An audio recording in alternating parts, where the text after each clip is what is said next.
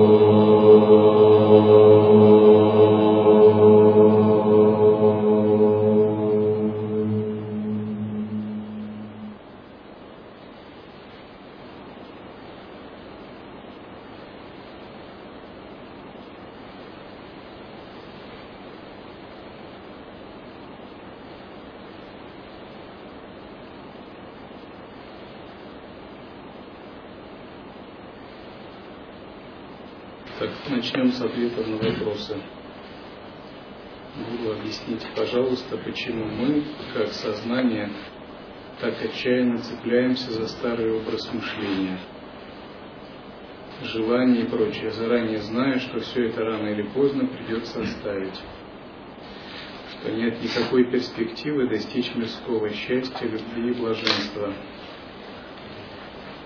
Духовные опыты случаются, и мы имеем возможность сравнить мирское и духовное. Однако предпочтение, как правило, отдается малому, убогому и болезненному. Наверное, вам лучше знать, почему вы так отчаянно цепляетесь. Дело в том, что существует вуалирующая сила. Ее называют также еще майя, махамайя которая действует непрерывно. И даже если мы практикуем усердно, то эта сила действует еще усерднее. Мы можем практиковать 20 часов в сутки, а она действует 24 часа в сутки без перерыва. И до тех пор, пока наша осознанность не начнет превосходить эту вуалирующую силу, ну, всегда будут тенденции сознания затмеваться, впадать в иллюзию. Поэтому, когда вы практикуете, вы как бы сражаетесь не только со своим эго и со своими ограничениями. Вы бросаете вызов самой вселенской силе, Махамайи, или Тиротхана Шакти, задача которой вводить в иллюзию живые существа. Это ее игра, и вы как бы участвуете в этой игре помимо вашей собственной воли.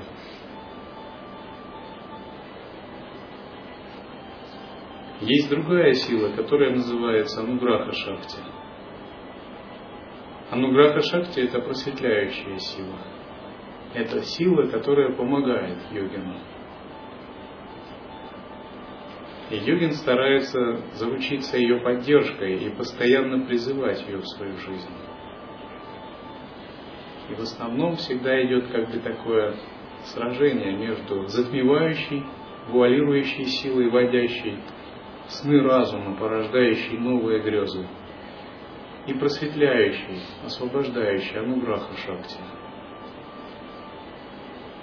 И в зависимости от того, чью сторону мы принимаем, как бы результирующий вектор направляет нас в сторону одной из сил –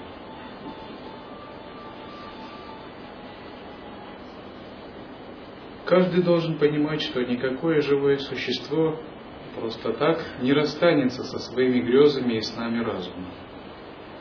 К примеру, если вы скажете человеку на улице, подойдете к нему и скажете, ты погружен в сны разума, он вряд ли будет вас так вот просто воспримет. Скорее всего, он даже возмутится.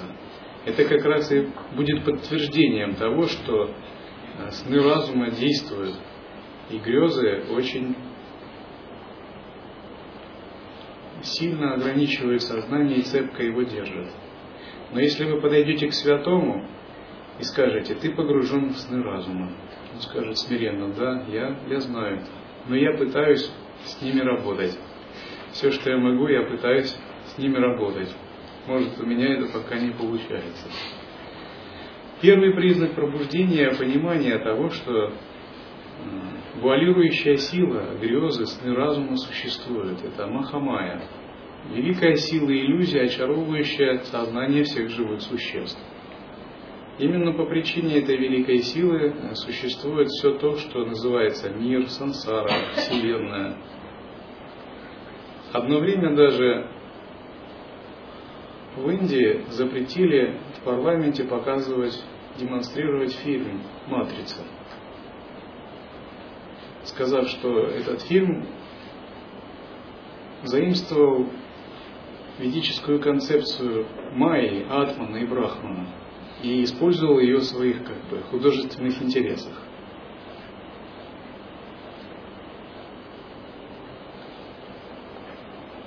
Поэтому можно сказать, что майя, вуалирующая сила, это такая гигантская матрица, в которой находятся все живые существа. И нет, как бы, она вовсе не собирается просто так отпускать своих жителей, населяющих ее. То есть йогин, который стремится к освобождению, ему нужно побороться за это. Но с другой стороны, существуют и другие силы во Вселенной. К примеру, сила творения – сила поддержания и стабильности, сила растворения и сила просветления, ануграха шакти. Йогин учится и заручается поддержкой подобных сил на своем духовном пути.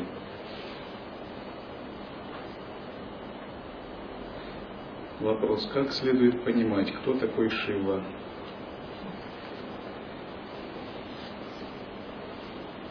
В абсолютном смысле это сам Барабрахман. Также это божество, ответственное за гуну Тамас. Тантрийское божество, покровитель всех йогинов. Это ваше собственное осознавание. В зависимости от вашего уровня сознания вы таким образом можете воспринимать Шиву. Задавался другой вопрос, как относиться медицине, современной науке с точки зрения учения лая-йоги. Нужно ли их отбрасывать, считая, что они не нужны? Нет, их не нужно отбрасывать. Все имеет свое место. Главное понимать, что главное, а что второстепенное. Наука занимается своей областью, в относительном измерении эта область приносит пользу. Зачем ее отбрасывать? Дело в том, что созерцательное присутствие не входит в противоречие ни с чем и может все объединять. И мы все можем ставить на службу духовному пути, так, чтобы оно приносило пользу. Аллопатия, современная медицина не находится в противоречии с естественным состоянием.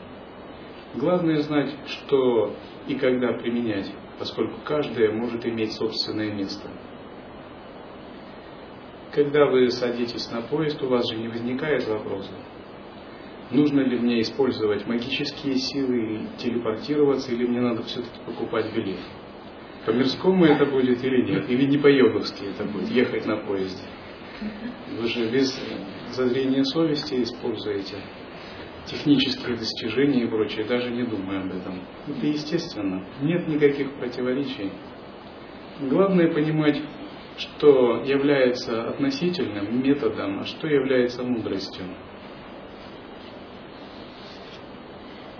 В древности ведической цивилизации наука не отделялась от духовной жизни, она была частью большого ведического знания – мирские науки были частью большого духовного знания пути просветления и рассматривались как дополнение.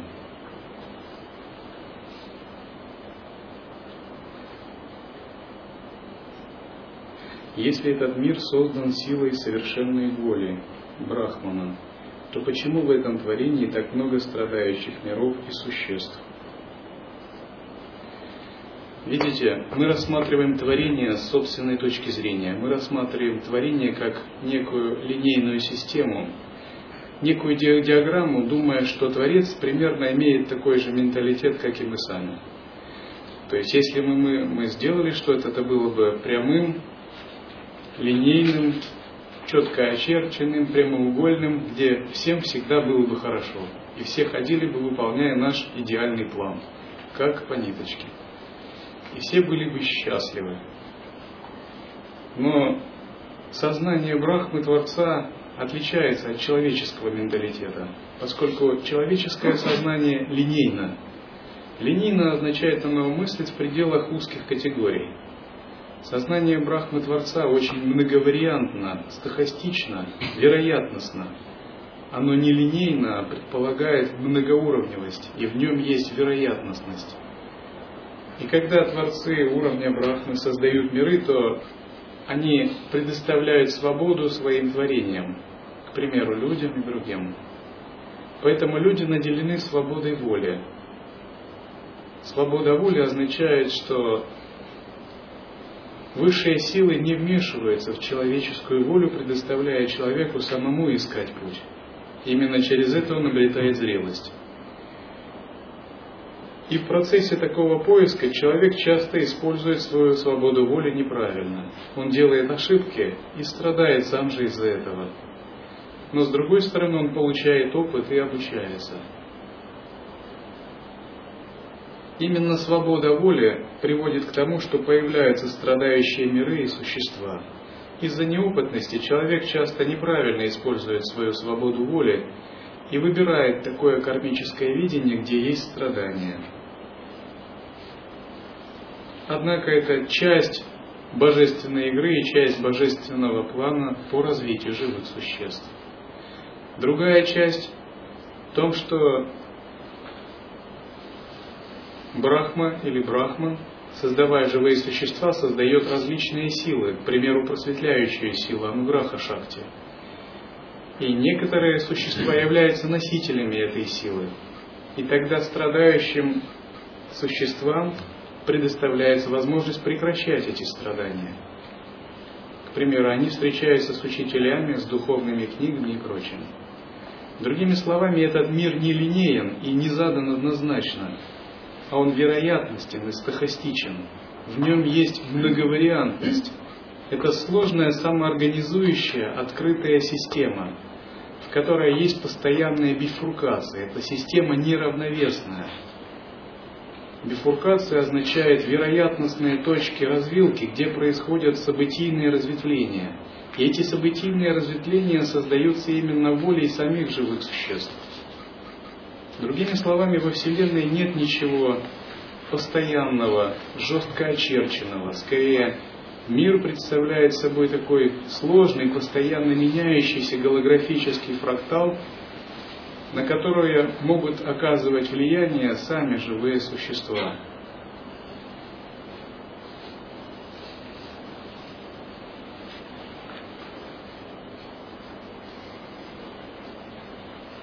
Многие духовные учителя утверждают, что осознание Бога, полная реализация, возможно только на планете Земля. Даже боги, желающие осуществить прогресс, вынуждены воплощаться здесь, на Земле. Так это или нет? Каким образом может йогин практиковать и достигать высшей реализации? Когда мы рассматриваем духовные вопросы, мы всегда должны понимать, что Вопросы духовной жизни очень сложные, многогранные, неоднозначные. И духовная практика подобна многогранному кристаллу, который отбрасывает одновременно множество отблесков. В общем, действительно так. Говорят, что на Земле прогресс более благоприятен, и многие боги вынуждены воплощаться на Земле.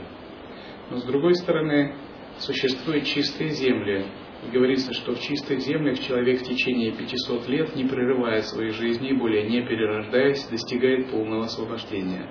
Те, кто не успел достичь реализации э, в течение этой своей жизни, он перерождается в чистой стране, в магическом мире, созданном только чистым сознанием, в котором живут только практикующие. Таких чистых стран очень много.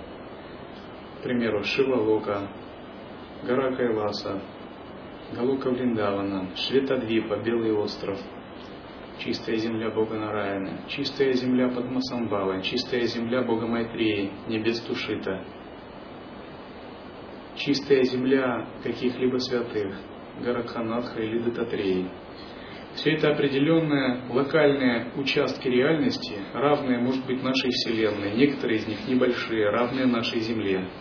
Однако в них нет грубых элементов, татв, разрушающихся элементов, мритю татв. В них есть дивья татвы, божественные элементы. И эти элементы, они более тонкие, нежели в мире людей. В них нет элемента земли, элемента воды. Тела живых существ в ней состоят из света. Живые существа погружены всегда в радость, в чистоту, гармонию и любовь в этих землях. И они там могут постоянно заниматься практикой, не отвлекаясь на самообеспечение, решение каких-то материальных проблем. В общем, считается, что в высших мирах прогрессировать, развивать осознавание до полной реализации недвойственности могут только высокие души. Души рангом пониже не способны прогрессировать в высших мирах, и для них нужны грубые переживания. Поэтому им действительно приходится перерождаться в мире людей, даже если некоторое время они жили как, бы, они жили как боги. Ну, какой можно привести пример? Допустим, человек приходит в монастырь, но у него много желаний. И в монастыре очень ровная, спокойная энергия. Все находятся в осознавании, все знают, чем каждый занимается. Нет конфликта, нет дисгармонии, нет азарта. Никто никого ни с кем не соперничает, не ругает, все уже очень хорошо. Внутренняя работа вся делается внутри. И вся внутренняя работа, она незаметна. Ничего внешнего нет. Нет внешних раздражителей, поскольку опытному практику это уже не нужно. Все очень гармонично. Но если у человека грубое желание и еще не открыты, не отработаны, он чувствует, что это для него как бы такая пресная обстановка, ему нужен драйв, переживание. Ему еще нужно где-то что-то схватить в сансаре, получить от этого по голове, прийти в ужас, раскаяться, поплакать, снова обратиться. И он чувствует, вот тогда я живу, тогда я продвигаюсь. А тут нет продвижения. Тут слишком как бы непонятно. Монахи непонятны, чем они внутри занимаются. Потому что каждый монах это уже как бы, если он развитый, это продвинутое как бы, божество, которое в своем мире уже, в своей ясности, в своей вселенной находится. Он находится не в обыденных взаимоотношениях, а в трая санкальпе. Как бы это слишком.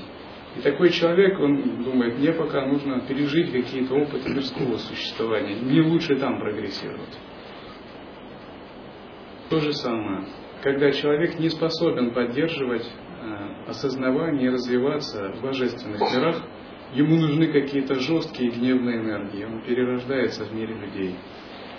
По совету одного из старших духов наставников в этом мире.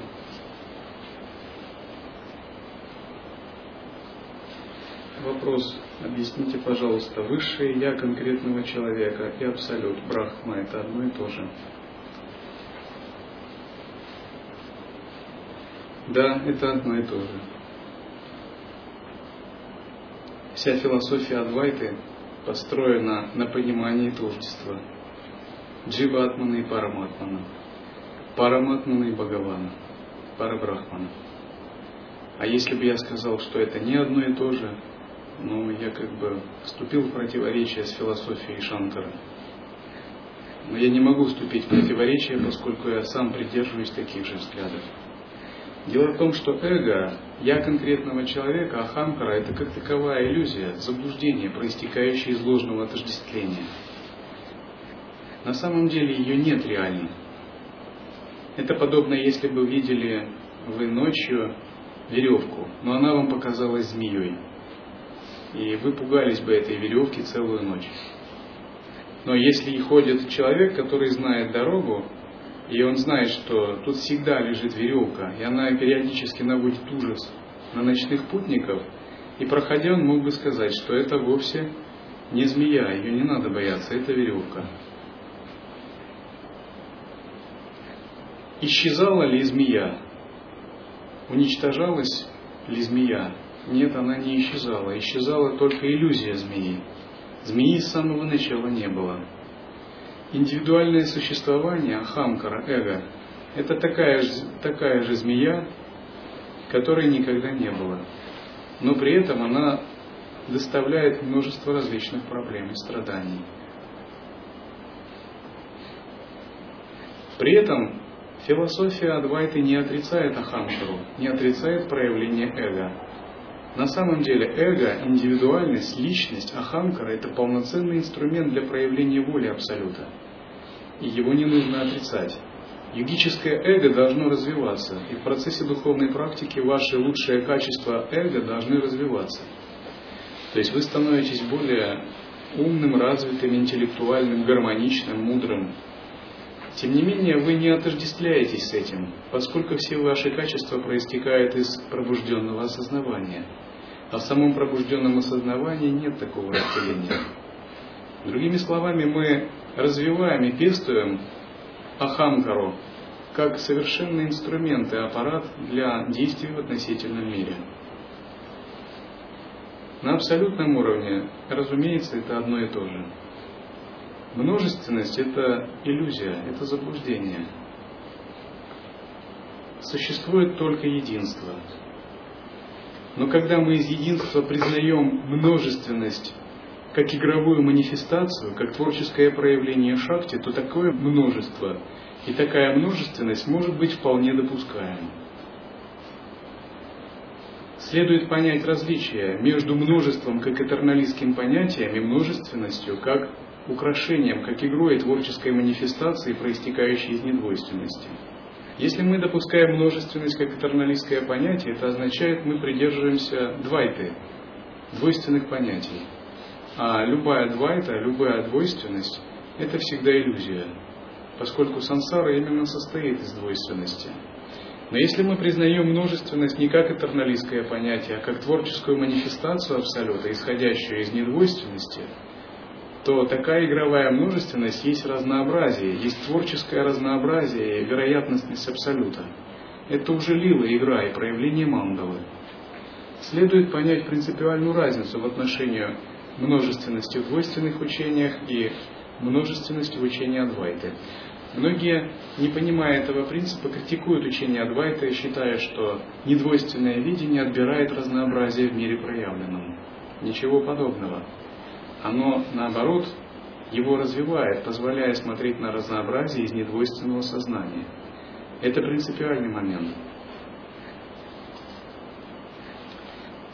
Вопрос. Является ли коллективное сознание людей делегированным частью сознания Брахмы для управления каждым человеком в отдельности и другими частями Земли и Вселенной?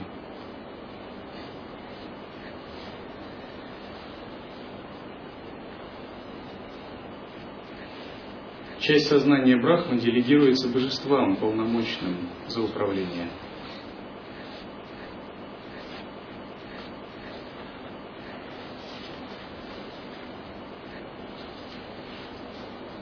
Коллективного сознания самого по себе не бывает, это всегда чье-то сознание. К примеру, существуют божества, покровительствующие отдельным учениям. Другие божества покровительствуют отдельным наукам, культурам и искусству. Задачей третьих божеств является поддержание баланса во Вселенной, Солнечной системе или на Земле. Задачей четвертых существ является направление развития животных, растений. И коллективное сознание рода, этноса, народа, вида или расы – это всегда сознание какого-либо божества. И именно делегирование полномочий Творца происходит через божеств. Но с абсолютной точки зрения Творец, Божество и проявление сознания – это на самом деле ну, иллюзия. Все это проявление одного и того же Брахмана. Существует только одно бесконечное сознание. А этерналистское допущение множественности не есть путь пробужденного видения. Если мы считаем, что божества и даже Творец существуют как некие самодавлеющие существа или личности вне нашего сознания, это означает, нам не удалось понять возвышенную точку зрения Адвайты. Все это проявление одного и того же Я. Существует только одно бесконечное сознание. Божества, люди, духи демоны, ады и небеса – это различные отражения, которые существуют в этом одном бесконечном сознании. Можно ли выполнять некоторые медитации, например, Махашанти, лежа?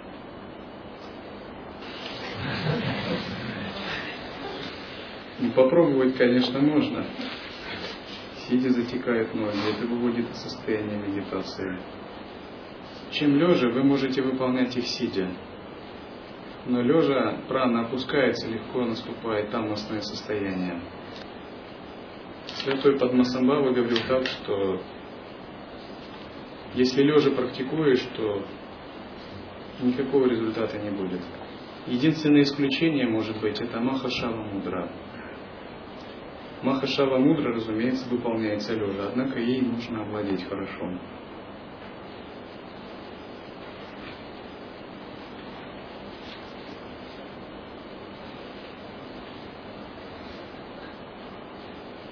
Итак, существует два основных понятия или измерения, когда мы говорим о действии. Лила и карма.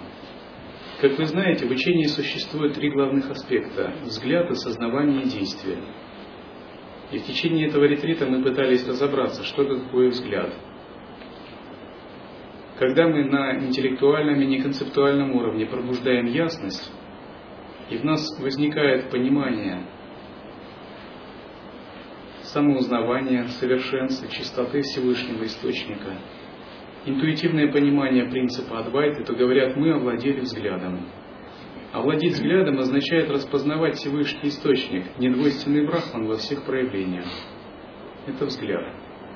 Если вы овладели взглядом, это еще не гарантирует того, что у вас есть правильное осознавание.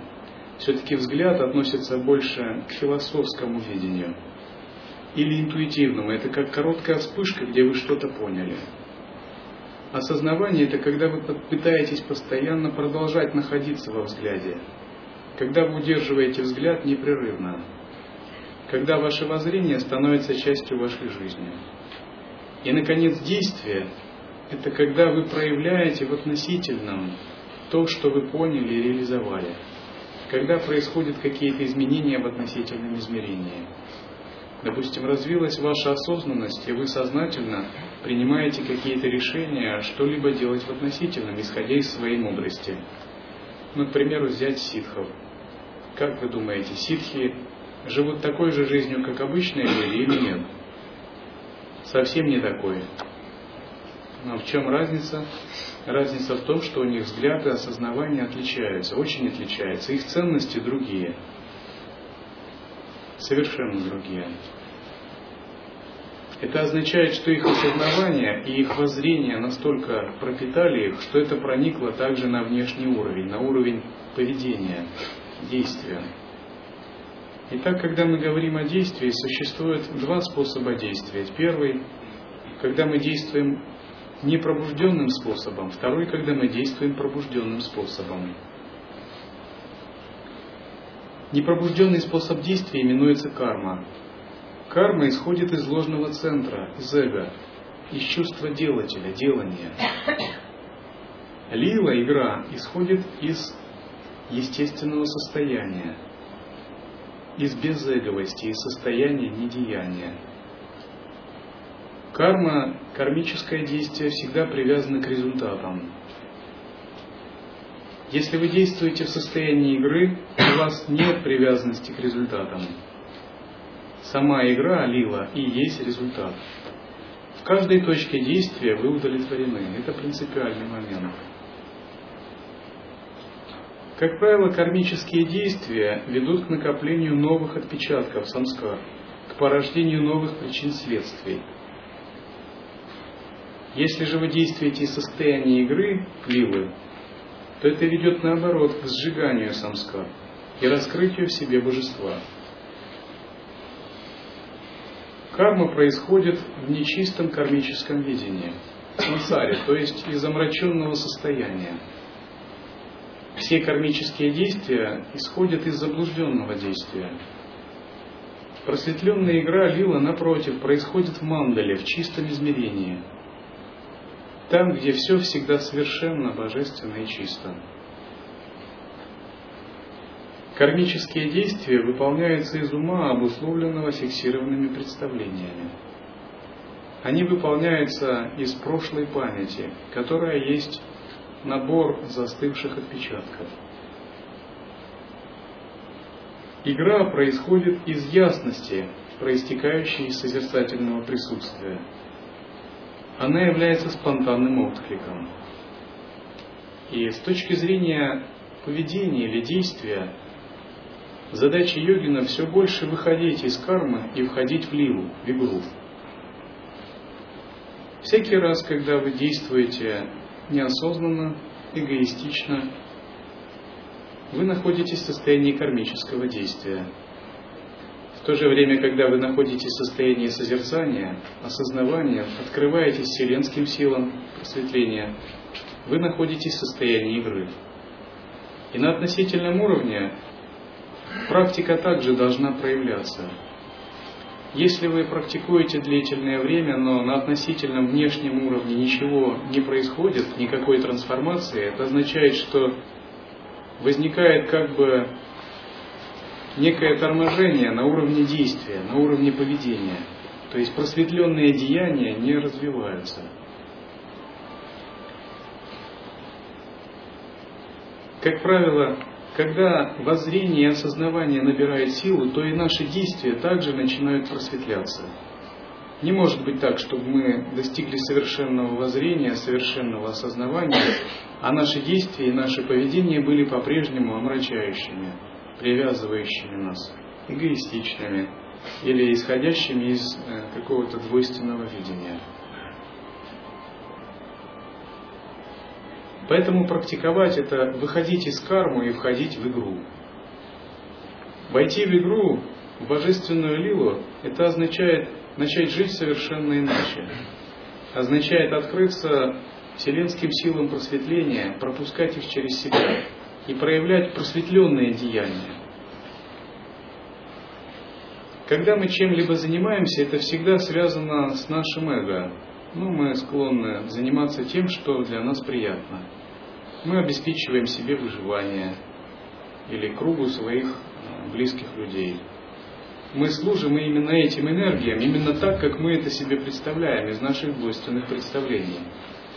Но когда наши действия просветляются, мы начинаем расширять границы нашего «я». И мы видим, что служение узким меркантильным интересам не соответствует вселенскому ходу вещей. Вселенский ход вещей Рита означает вступить во взаимодействие с глобальными, более великими энергиями.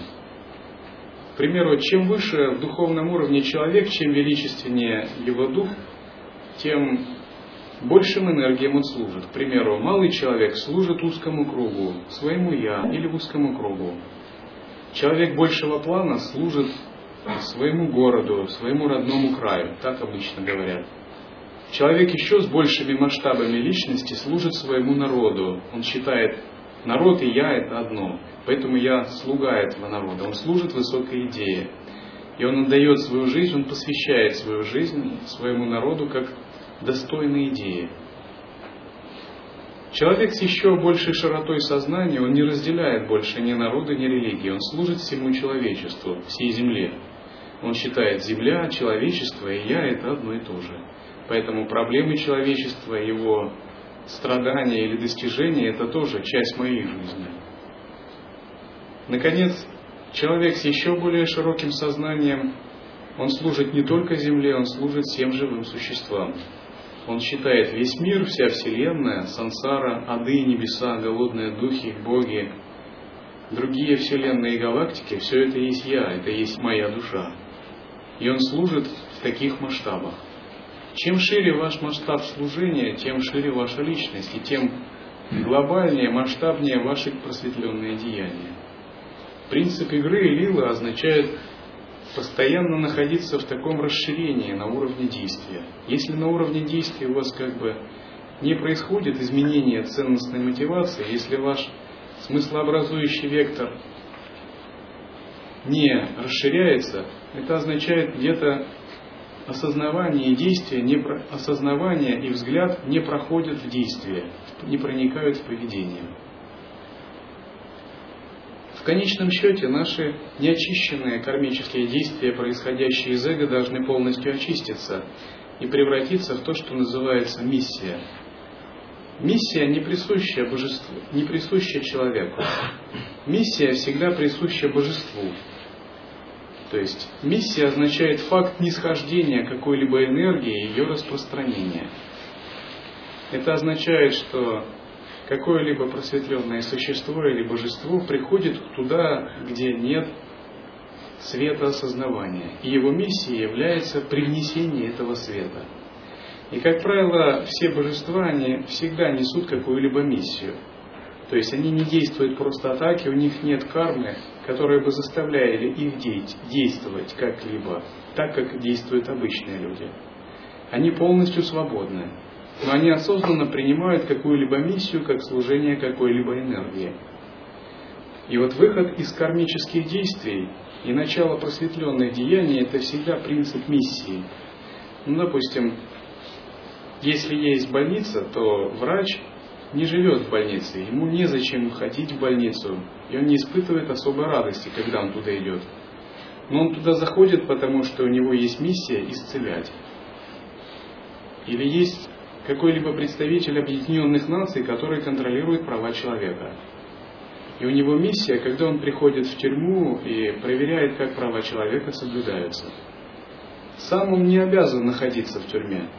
И ему это не интересно, его никто не ограничивает. Но он туда приходит с какой-то миссией, с более высокой целью.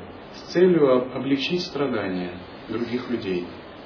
Таким же образом, когда вы принимаете какую-либо миссию в этом мире с целью облегчить страдания или прояснить уровень сознания тех, кто находится здесь, вы как бы начинаете выходить из кармического измерения, обусловленного собственным малым «я», начинаете входить в состояние божества и в состояние божественной игры. Лила божественная игра это означает, что в ваших действиях абсолют проявляется прямо. Карма означает, что в ваших действиях абсолют проявляется косвенно, опосредованно. И кроме просветляющих сил примешивается вуалирующая сила. И когда вы действуете, вы проводите также через себя вуалирующую силу, тиротхана шакти. Игра, лила, принятие миссии подобно божеству, это означает, вы прямо становитесь проводником просветляющих сил. Если проще говоря, начинаете выполнять волю Бога волю Бога именно в прямом видении. Кармические действия – это тоже в некотором смысле тоже воля Бога, но другая. Для других живых существ, сознание которых омрачено. Поскольку воля Бога – это не есть некое застывшее однозначное линейное понятие. Можно так сказать, что у Бога много воль. У Него бесконечное количество воль. И нельзя сказать, вот это воля Бога, а это не воля Бога. Тот, кто так говорит, он, скорее всего, слишком много на себя берет в плане толкования воли Бога. Можно так сказать, что Абсолют проявляет себя как Ичха-шакти, это Ичха-шакти является волей Бога. И поскольку Ичха-шакти проявляется безгранично, то можно сказать, что у Бога бесконечное количество воль. И иногда они сами с собой входят даже в противоречия. Это связано с тем, что кармическое видение живых существ различно.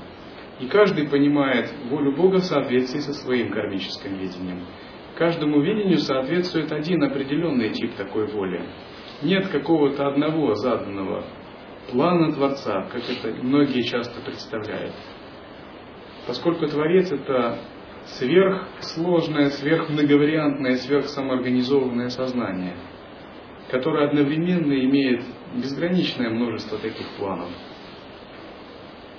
но под волей Бога, если говорить конкретно в нашем кармическом видении, подразумевается то, что прямо наиболее прямо ведет к пробуждению, к воссоединению, реализации недвойственности. И когда мы выходим из кармических ограниченных действий и вступаем в игру лилу, это и есть как бы проявление воли Бога именно для нашего кармического видения.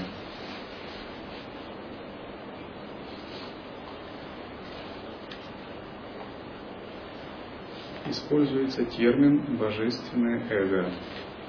Разве эгоизм бывает божественным и небожественным?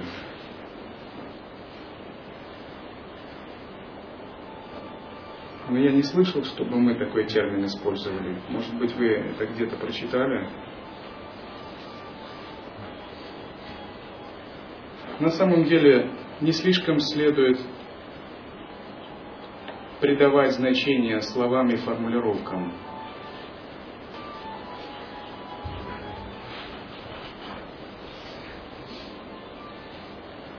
Я вам скажу так, что божественным является все, и даже эго. Почему бы эго не быть божественным? А что не является божественным? Просто сам момент отождествления затмевает нашу божественность для нас самих. Но, скорее всего, когда используется термин «божественное эго», имеется в виду «высшее я». На самом деле эго переводится просто как «я». Эгос. «Я» — это «я». Это «я» может быть божественным или нет. Но когда мы говорим об эго, мы чаще говорим, что эго – ахамкара. Эго – это отождествление с ахамкарой, с отдельной личностью. Такое отождествление не является божественным в том плане, что это определенное ограничение для нашего сознания, которое ввергает нас в страдания. Но с более высокой точки зрения даже такое отождествление есть часть божественной игры – это часть вуалирующей силы, которая также правомерно называть божественными.